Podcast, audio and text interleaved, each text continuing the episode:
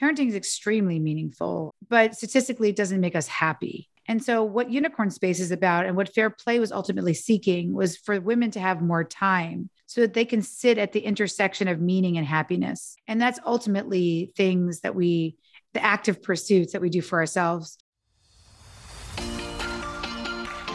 Welcome to Mommy's on a Call, your sacred space to laugh, learn, and feel like a real grown up human for a hot minute.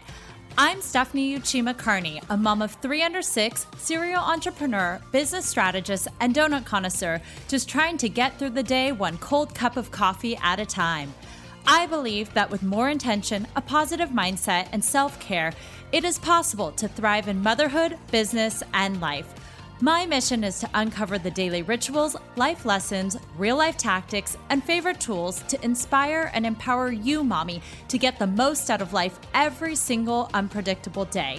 So grab your headphones, tell your kids you're on the potty, and tune in weekly for some laughs, knowledge bombs, and plenty of real talk with real moms, and maybe a dad or two. Welcome to the Mommy Pod. Welcome back to Mommy's on a Call. Today, I am beyond excited to bring to you one of my favorite authors and life changing humans, Eve Rodsky. Eve is the author of the New York Times bestselling book, Fair Play, a game changing solution for when you have too much to do and more life to live, where she applies her expertise in organizational management to a problem closer to home. And on December 28th, she's releasing her newest book, which I am so excited about, called Find Your Unicorn Space Reclaim Your Creative Life in a Too Busy World, which is a practical program for reclaiming the natural natural gifts, interests, and talents that make you uniquely you. But on top of it all, Eve is the mom of three, ages 13, 10, and five. Welcome, Eve. Oh my gosh, Stephanie, I'm so happy to be here. And I feel like our missions are so, so aligned. Same. I am like, I'm so excited. I've been waiting for this moment because your book literally changed me. I heard about you in like 2019 from one of my other podcast guests, Jesse Draper, and she told me to read the book. And I looked at it, and this was pre pandemic, mind you, while I was pregnant yes, with my third yes. kid. And I read it and I was like, this is amazing. But I actually just reread it recently after having three kids, after being in a pandemic, and it resonated even more. But before we get started, I wanted to ask what is your biggest mom win of the week? I love that so much. I think my biggest mom win of this week was having my kids repeat back to me, Stephanie, that I don't need to see mommy every day. Because part of what I think happened to us in the pandemic, right, was this over expectation that somehow we're emotionally available to our kids every second of every single day. And so recently I've been repeating to them, you don't need to see me every day. This is a marathon. We're here for each other. We don't have to, you know, to be close. Sometimes you need to miss someone. So I was gone all day yesterday, came back after they went to bed, uh, didn't see anybody yesterday. And then this morning, one of my kids woke up and said, it was Ben, my middle one. He was like, yeah, we don't, because Anna was saying that she missed me yesterday. And then Ben said, We're not expected to see mom every day. So it's kicking in, Stephanie, the the boundaries. It's kicking in. I love that. But I have a question because there are some moms out there who would hear that and their heart would be broken. So, how did you kind of address that with them in order to kind of like inspire them that that's okay? And how did you put that boundary within yourself to feel that way? Because I know some moms out there who were literally like, when they heard their daughters or whatnot say, like, oh, mommy was gone last night. Like, I really missed her, like, blah, blah, blah. And then they felt guilty and heartbroken that they were gone. How did you build that up? Well, I think that's a great question because part of it is understanding what society has done to us, Stephanie, to devalue our own time. And I think that's what fair play is all about. And it's why, as I said to you earlier before our, in our pregame, how much I love your new name of your podcast, Mommy's on a Call, because it connotes two things. It connotes interruption, which is what women have to deal with. And it also connotes boundaries that mommy's on a call. She's doing something else important for herself and she can't talk to you right now. So that's why I love your your name of your podcast so much. But in general, what I think fair play taught me in 10 years was yeah, at 35, 100%, those words would never have come out of my mouth. In fact, like you said, they would have sort of stabbed me in the heart. But the course of, you know, understanding the gender division of labor, which by the way was not on my third grade board. It didn't say what do you want to be when you grow up. It didn't say gender division of labor specialist or, you know, expert in the identity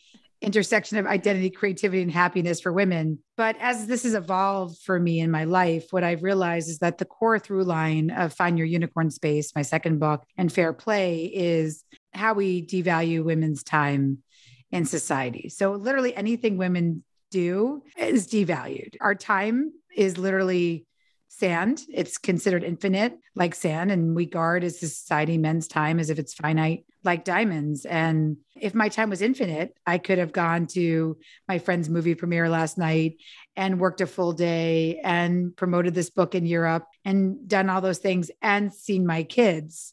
But that's just a completely unrealistic assumption. When people ask me now, because I'm I am considered an expert in productivity, what is the key to getting it all done?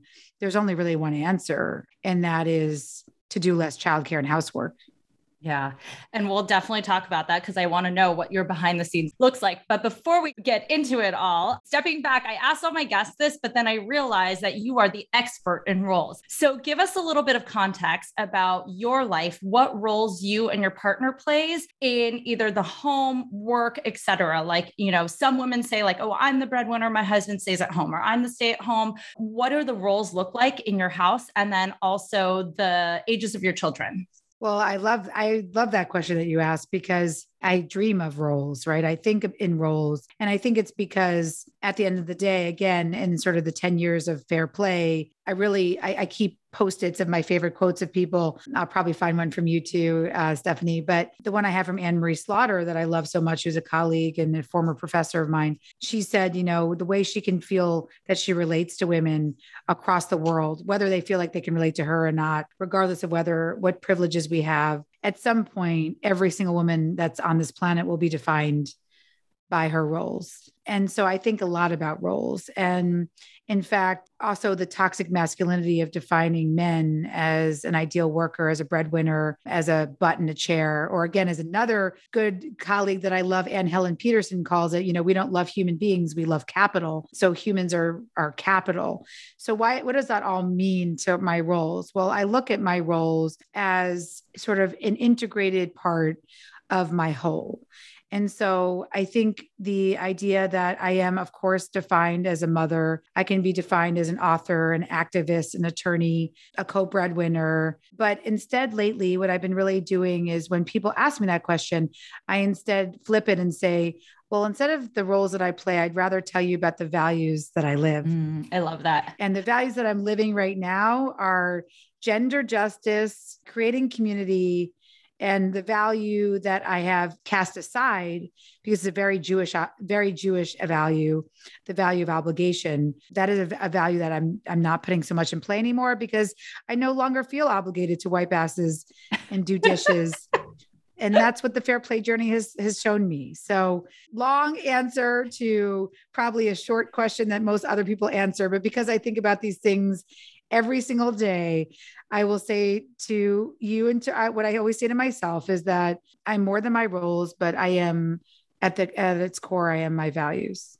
That's so interesting because I always when I think about things, I always I think that you have a line in here like about your why and that's something that I always ask too and I choose to do things based on my values not based on what I feel obligated to do. So another thing that you yes, said obligated I think it's an Asian thing too. Um Absolutely. it's just this like Absolutely. feeling of not subservience but like that obligation. Yeah, Literally. obligation. It is it really obligation. Is. it's a very very Asian and Jewish exactly. value. to be obligated to our past, to be obligated to our in-laws, to our parents, yes. to be to our family, to our and to be a ser- like of service, which I think is funny because in 2022, my word of the year is going to be, and I said I don't care if this sounds selfish, but it's the year of me because I have yet to put myself first because I've been pregnant, breastfeeding for the last seven years, I think. Like is just ridiculous. And so I was like, you know, I I don't mind being servant of service, but I don't want to be a servant anymore. So it's interesting you say that. So when I think of like things to do and that what I want, I think of like my values. Like, does it fulfill those? Because if it's not in line with my values, then why am I doing it? So it's kind of like a deeper why. Anyway, I know the- no, I love that so much. Well, that that is so funny you say that because I think that's why people always ask, like, why is a book on creativity, you know, on unicorn space, your natural follow-up to fair play when it could be the natural follow-up is really like a fair play for business, which I will do. But the reason why this was a natural follow-up is exactly what you just said. Stephanie, it's getting women clear on the fact that fair play was all about the fact that time is our most valuable currency. And we've been taught since birth, as we just were talking about, those obligations to give it away, to give it away to others. And the second book asks a different question like, what if you keep that time for yourself? And how glorious does that look? And how empowering can that be? And ultimately, the way to do that, you know, and we'll talk about this more in depth, but 100%, the, the key to unlocking all of that is really to understand motivation and whether you're being motivated by obligation, which is what we were just talking about, or motivated by service, or what else could you be motivated by?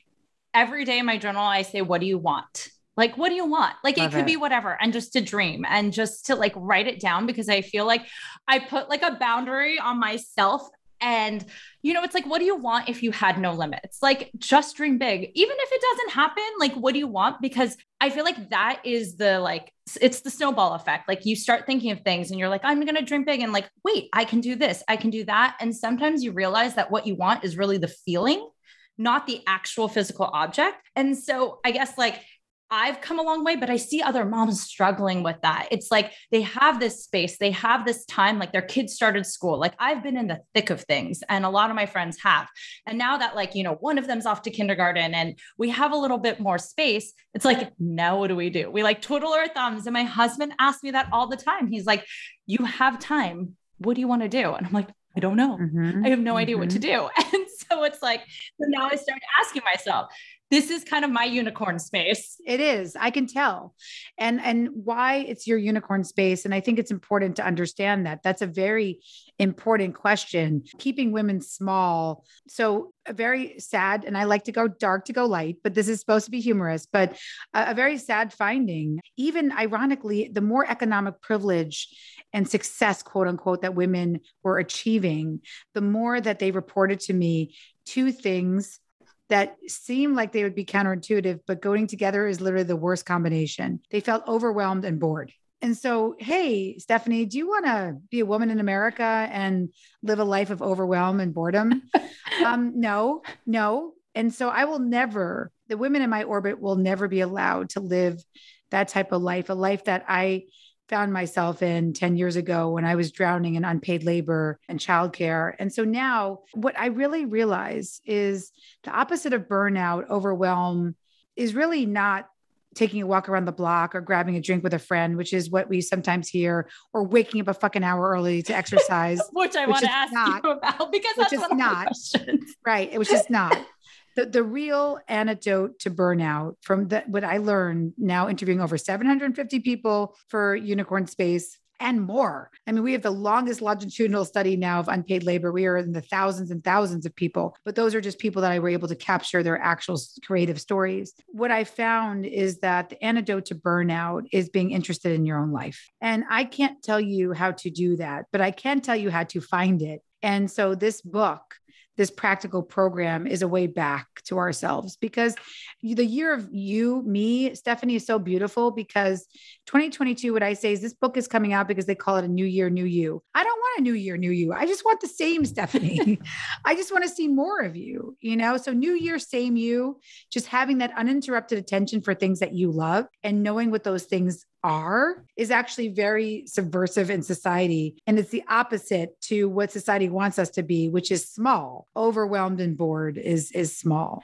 Well, I love that because uh, I feel like my podcast can piggyback off of that because it, it gives you also like ideas of what you can be passionate about. Mm-hmm. So yep. that's why I interview all these women because it's not just like mommy's on a call, mommy's like don't interrupt me. It's also like mommy's on a call with wellness, mommy's on a call with entrepreneurship, yeah. mommy's yeah. on a call with different things. And so I interview interesting moms about what they do also besides just behind the scenes because I want to hear because what if astrology sparks your interest or something like that and you realize that you have something passionate passion you're passionate about that you never knew existed. Well, I think that's what you do. I've noticed that. And again, you are asking people about their unicorn space. You're asking people what makes them them and how they can share it with the world or different passions that they want to explore. And and and passions, I use that word facetiously because I don't use that word anymore. I've decided to replace it with the word that actually aligns more closely with what people told me who are living self-actualized creative lives. And that word is curiosity. Ooh. That's the perfect word. Someone once asked me, like, you know, what's your podcast? I'm like, I just interview people because I'm curious. I'm yes, just curious. Yes. I don't get paid for this podcast. I don't have advertisers, and that's purely on purpose because I'm just curious. I just want to talk to people. And so I want to kind of step back in your life. You were talking about 10 years ago, overwhelm, all of that. You have a law degree from Harvard. You know, you have all of these like degrees and specialties you were a lawyer and you know you've pivoted and you even said like on my third grade board i wouldn't have put like gender you know an advocate for gender equality and all of this. So let's talk about that journey a little because i want to see like pre-mom life who was eve? And once you become a mom how did that kind of change you or not change you? And then you know all of a sudden you are where you are today. Like what did that look like? Let's step back to maybe even college. Oh i love that I love it. Well, I think that I would, I love that because again, I like to go dark to go light. And I will say that during COVID, I was going to give a commencement speech that ended up getting canceled, but it was to 21 year old women. And the speech was called You Only Have 10 Years Left to Live. And it was going to be funny, I promise. But what it was reflecting on is that journey, Stephanie, that you're talking about. And if you knew 21 year old Eve, you would know that I was going to be the first president and senator because, duh, no one's done both. But like legislatures are so like inefficient. They like end at like 3 30 every day. And like there's all this rest of the time during the day. So I might as well be president, right? Because then I can issue all my executive orders. But I'm not going to give up my dream of being a Knicks City dancer. so I'll just take Air Force One and fly it to Madison Square Garden and I'll do the 1230 Saturday show. And then I'll just like fly Air Force One back and then just like rinse and repeat, like no big deal. And cut to 10 years later, right, where I've become, as my friend Amanda calls it, you know, a graveyard of unfulfilled dreams, sort of dead and buried. I love how dark the, you get, by the way. uh, yes. under, un, like I said, dark to go light, under the weight of unpaid labor and childcare, where I end up having a, a, breakdown on the side of the road over a text Seth sends me that said, I'm surprised you didn't get blueberries. And I went from that eve to a breast pump and a diaper bag on the passenger seat of my car, gifts for a newborn baby to return in the back seat of my car, a client contract in my lap because I'd opted out of the traditional workforce due to overwhelm. And now I never say opted out anymore. I always say, if you're in the traditional workforce and you're not there and you're a woman, you've been forced out in some way for 100% certain. So I had a client contract in my lap because I had started my own law firm. I had a pen in between my legs, Stephanie. So I remember I was in the car in the first place. So I was already texting and driving as Seth sent me the I'm surprised you didn't get blueberries with all the shit around me with the contract in between my lap and a pen in between my legs. And it was already as I was hitting stop signs, racing to pick up Zach, who was three at the time at his toddler transition program. Because in America, right, that costs our entire salary and they're about seven minutes. This pen would sort of slide back in and stab me in the vagina. Like that's what I remember of that day. And so I'm being stabbed in the vagina by a pen. I'm being defined as the fulfiller of my husband's smoothie needs. And I just had to pull over. It was just too much. It was too fucking much. And it was LA. So, you know, we don't tra- take traffic lightly here, no. but and back then that's when I did have a ton of guilt and shame. So God forbid I was late to pick up Zach from his program, right? God forbid he had to stay back with a teacher for five minutes. But that's when I realized that I didn't have the career marriage combo I thought I was going to have. I didn't have anything that society promised for me that I could be everything and do it all and girls run the world. I was sold a lie. And the way I like to do things is instead of resigning myself to doing it all and, and lose myself in the process, which would have been an option. Or as my friend said, she got her balance back through three words court ordered custody.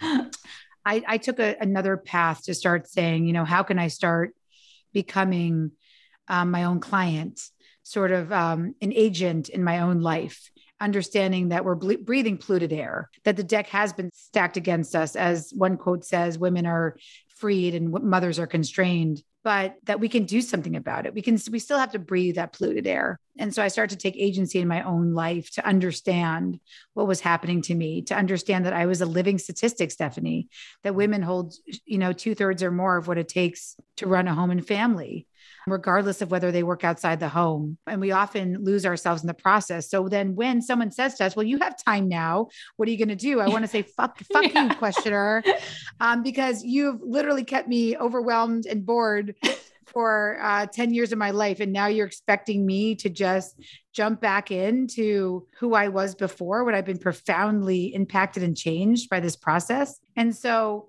the Phoenix rising is a more appropriate metaphor in my mind that sometimes we have to burn it all down to rise. Well, I wanted to rewind a little. You said, you know, you don't say opted out. And a lot of people would say, but you made a choice to leave the workforce. And I know you said you were forced out. Where in your, I guess, motherhood journey or career journey were you when you decided to leave full time? I, I, assume you were working at a law firm, or I'm yeah. not really sure mm-hmm. where, you, where yes, you were prior. Yes what made you decide to then be consulting or on your own? At what point in your journey was that? Well, it's a good question. And it's a, something I caution women about because I call myself the case of the 1099. I think we, ha- you know, so many women, especially women of color, end up in entrepreneurship because uh, the traditional power structures don't work for us.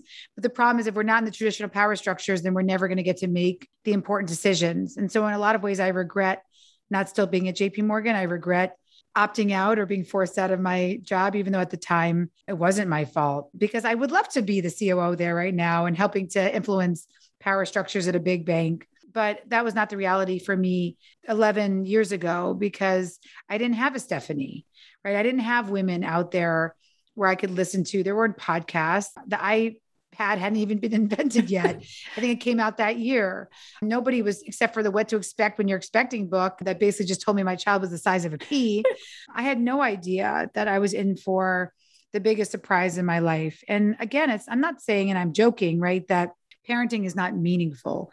Parenting is extremely meaningful, but statistically, it doesn't make us happy. And so, what Unicorn Space is about and what Fair Play was ultimately seeking was for women to have more time so that they can sit at the intersection of meaning and happiness. And that's ultimately things that we the active pursuits that we do for ourselves. Well, you said something earlier about that, right? It's not the object, it's sometimes just the questions or this, you know, and, and I will say it's the staying in the active pursuit. And, you know, put it back on you and what you said about your podcast, the beauty and the profoundness of the idea of unicorn space to me was that as women, right? It's like that Vivian Greene quote, even though I'm not a big inspirational quotes person, as you know, because I'm more dark.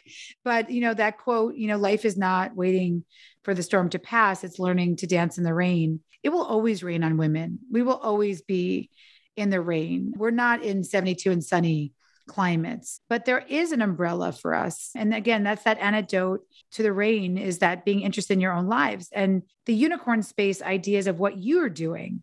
So, what I found in the research, what the program is based on is my, I love alliterations. It's three C's. And so it's the curiosity. So it's exactly what you said, starting with curiosity. But it doesn't stop there because, as my friend said, I could be curious about scrolling my friend's Venmo's transactions. And I'm like, oh absolutely. That's always the best, by the way. Yes, we do that right. and we try and like figure out, we're like, why did she pay what? her husband? Right, like, right, what was that all about? Do they have yes. a way? Oh my gosh, sorry. And so, right, absolutely. like that's interesting. that could be unicorn space, right? But it's not because the next C is the connection, right? It's the fact that you and your beautiful energy, you're now a spiritual friend to me. I can feel it. I feel your support.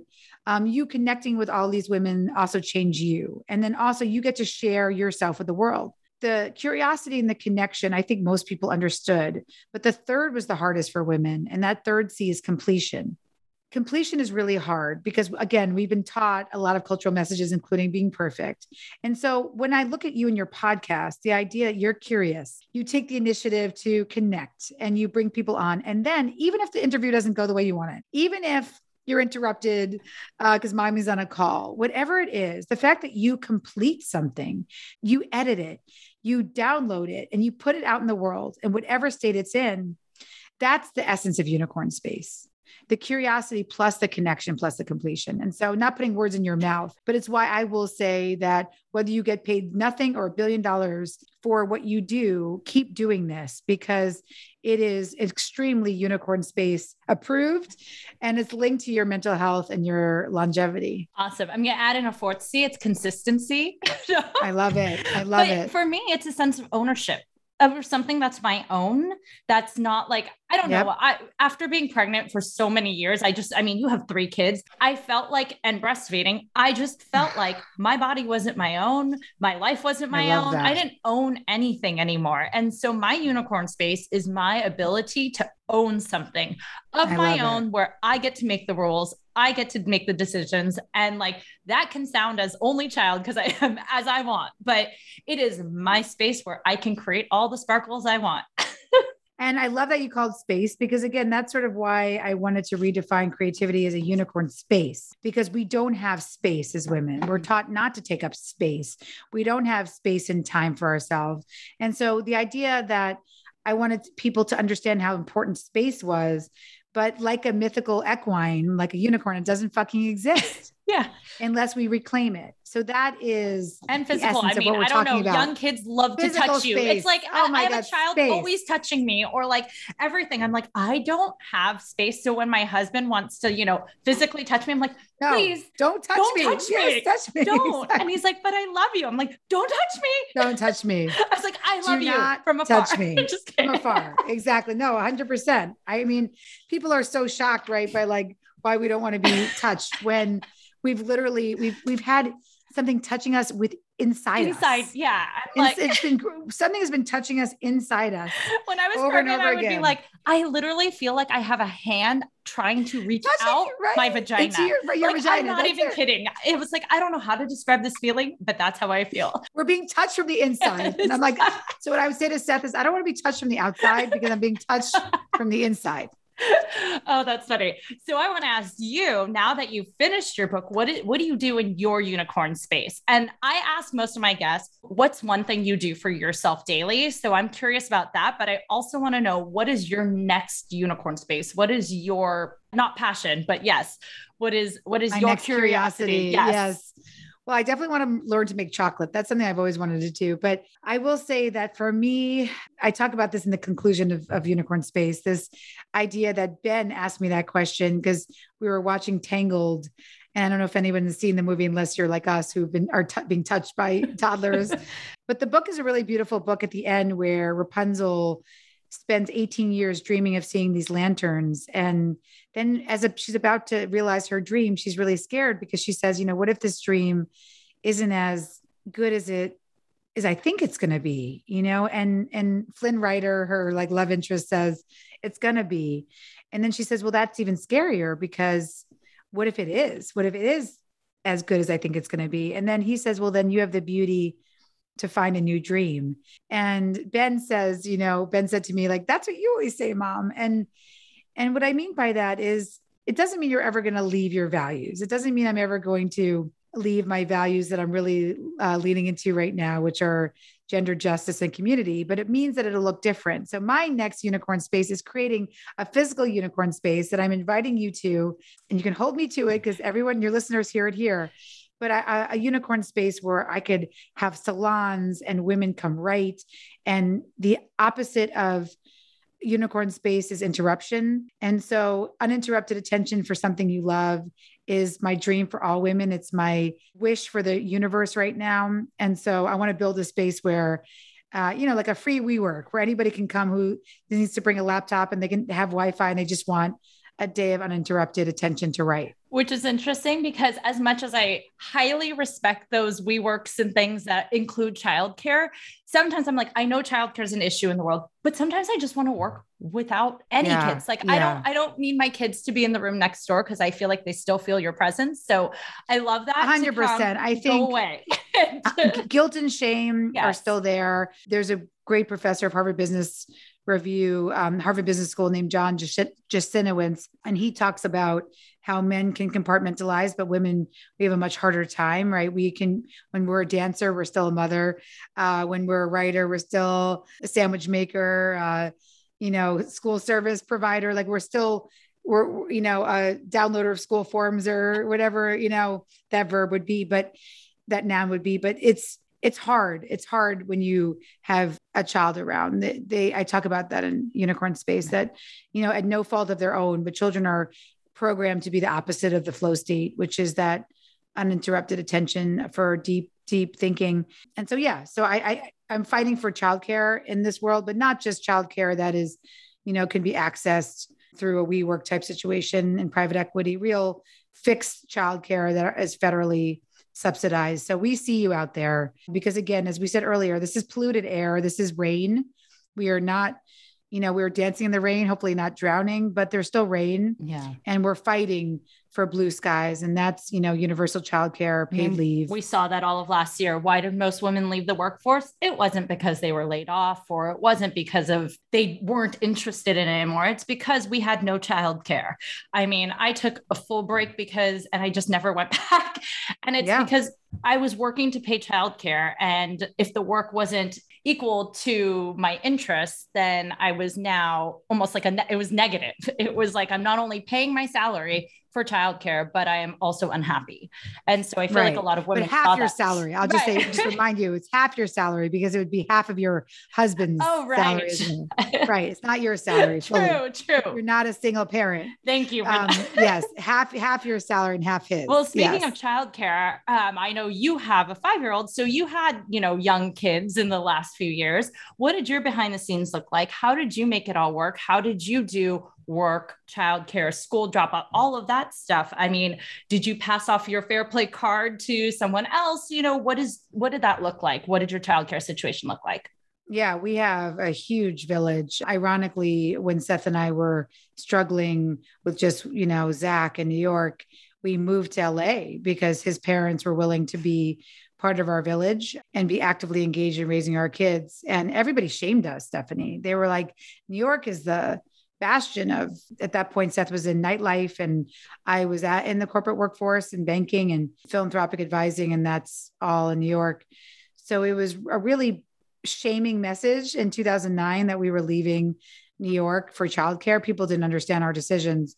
Now i hope no one will ever feel that again where they can't they feel like they have to hide their work life integration. I'm, I'm hoping that that's the one good thing of this pandemic is that saying that you have a toddler, saying that you're a potter, saying that you have unicorn space, the fact that we celebrate the whole person as opposed to have to hide aspects of our identity. And so for for Seth and me, we absolutely have paid childcare that we um, pay on the books, we pay on payroll, we pay we we value that work ex- as, as as much as we value our own. But the the key for us was a that Seth would hold more cards, which he started to do, and it didn't affect his career ironically right? The more he the more cards he held stephanie the more successful he became. And i don't know if that's karma in the world or just that he became more empathetic or could see different he's an investor so maybe he was able to see the beauty of different types of projects because he had a more holistic lived experience. But he came he became better at his job the more childcare and housework. What was the hardest card in that for you to give up to him?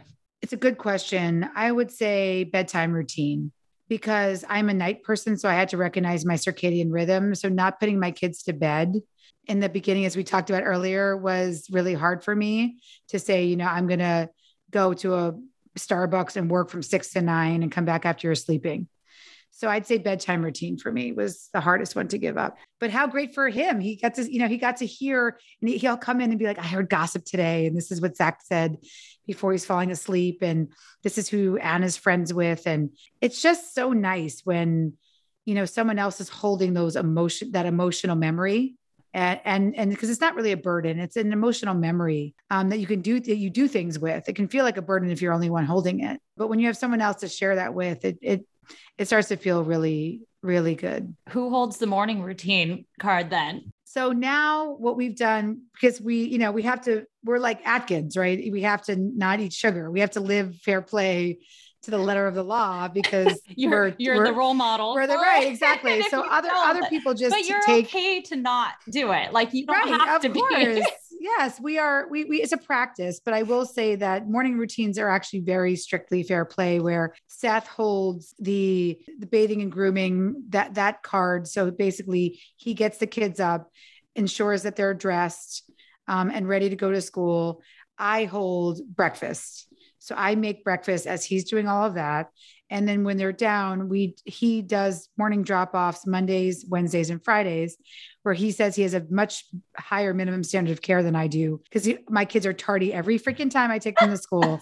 so I keep saying to him, well, why don't you just take the card five days a week? And he's like, I want to work out two days a week. So he does morning drop off, which takes an over an hour because we go to two different schools. So he does morning drop. It's actually an hour and a half. It's from 7 30 to 9. Wow.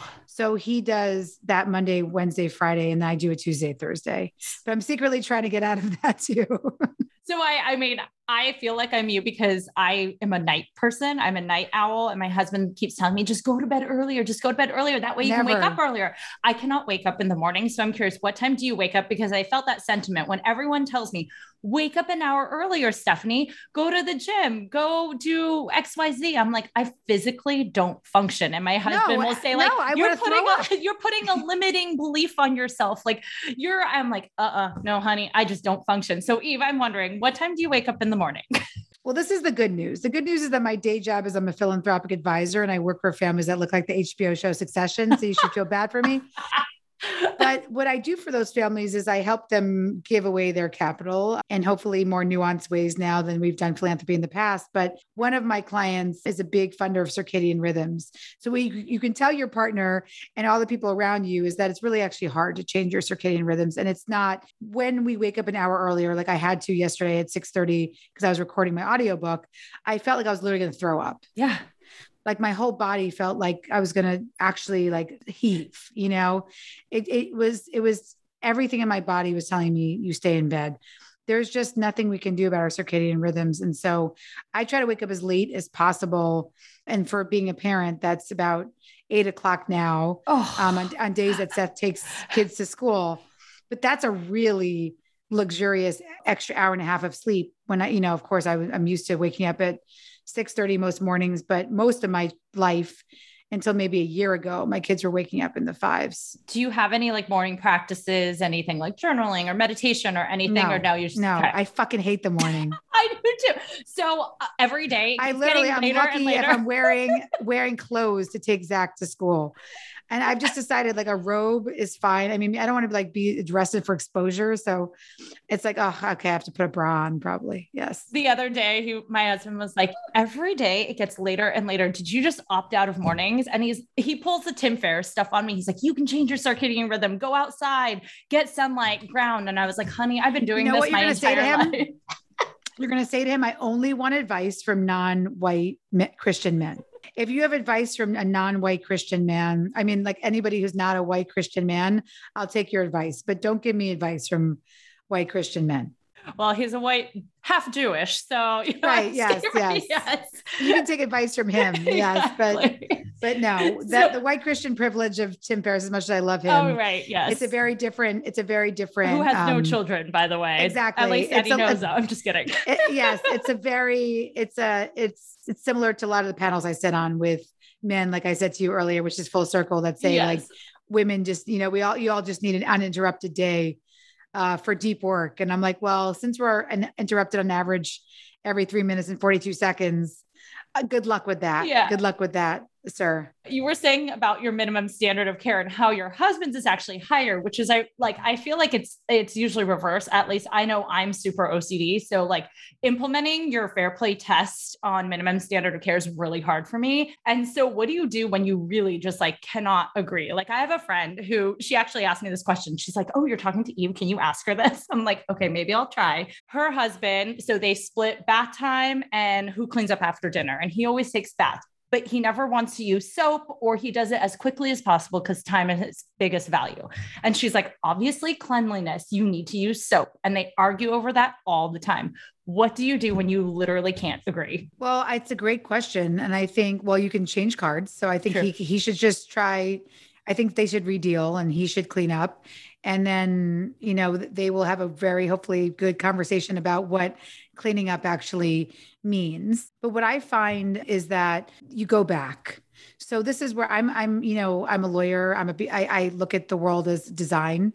I always think it's funny that people talk about design thinkers because really the only design thinkers the real design thinkers are lawyers right? You want to people to stop at a stop sign Stephanie right? You pass a law that they stop at that stop sign. So I think a lot about forward thinking things as a sort of des- design thinker. But the psychotherapist that I work with, Darby Saxbe, my good friend who helped me develop Fair Play, we we realize there's a lot of power in, in telling your stories. And so sitting down when emotion is high, emotion is low, cognition is high, an anniversary, uh, Valentine's Day, and say, you know what?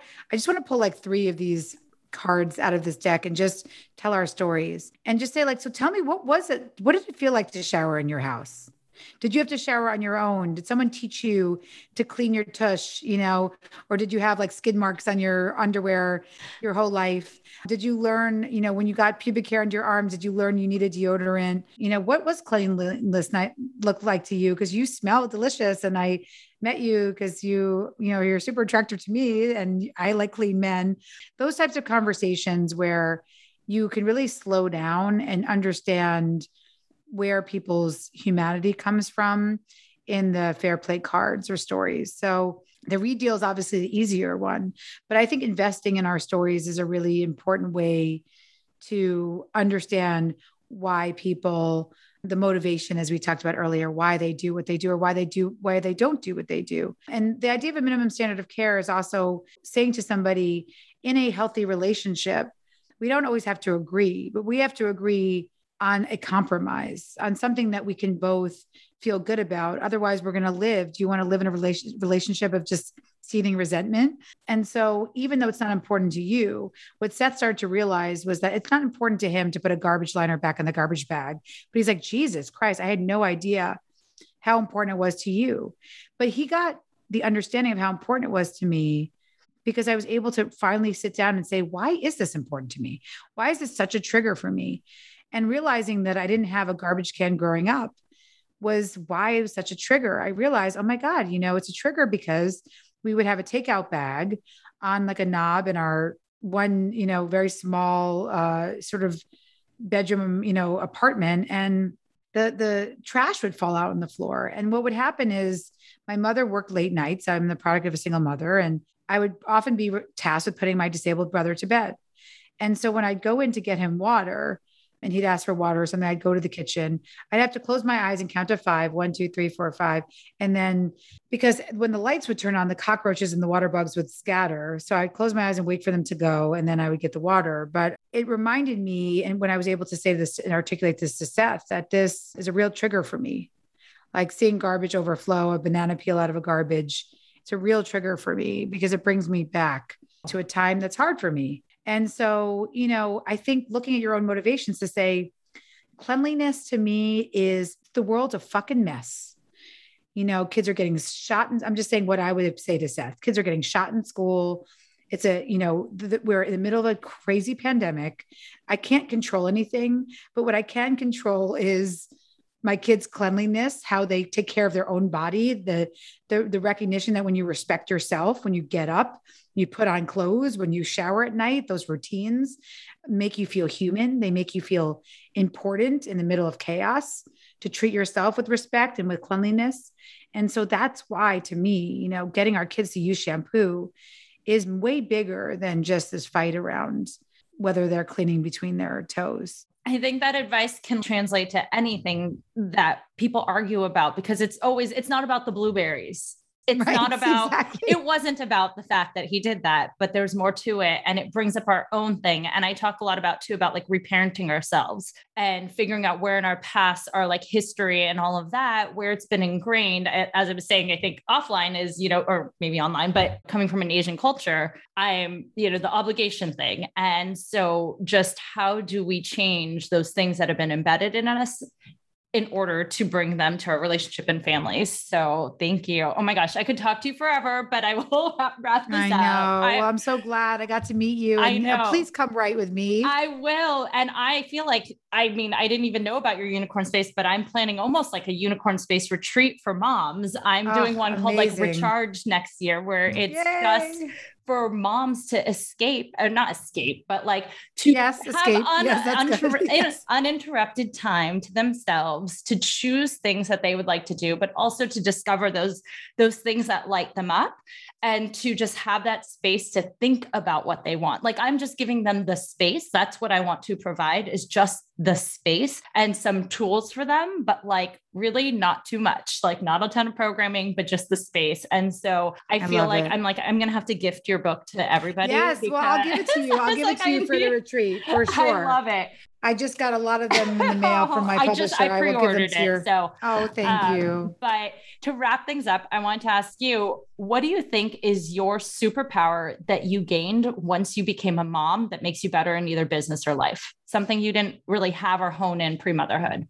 Oh my gosh, I'd say the connection to every other woman um, on this planet, and I and I don't mean that every woman has to be a mother, but again, it's what we started with. You know, the fact that we at some point we will all be defined by our roles and and the recognition that we are so much more than that. And so the permission to be unavailable from those roles, to live in our full power outside the home is is a realization that I'm not sure I would have gotten to if I hadn't had my own kids and then also had a real reckoning to understand that maybe at one point in my life I was okay doing it all, but I'm not okay with my kids watching me do it all.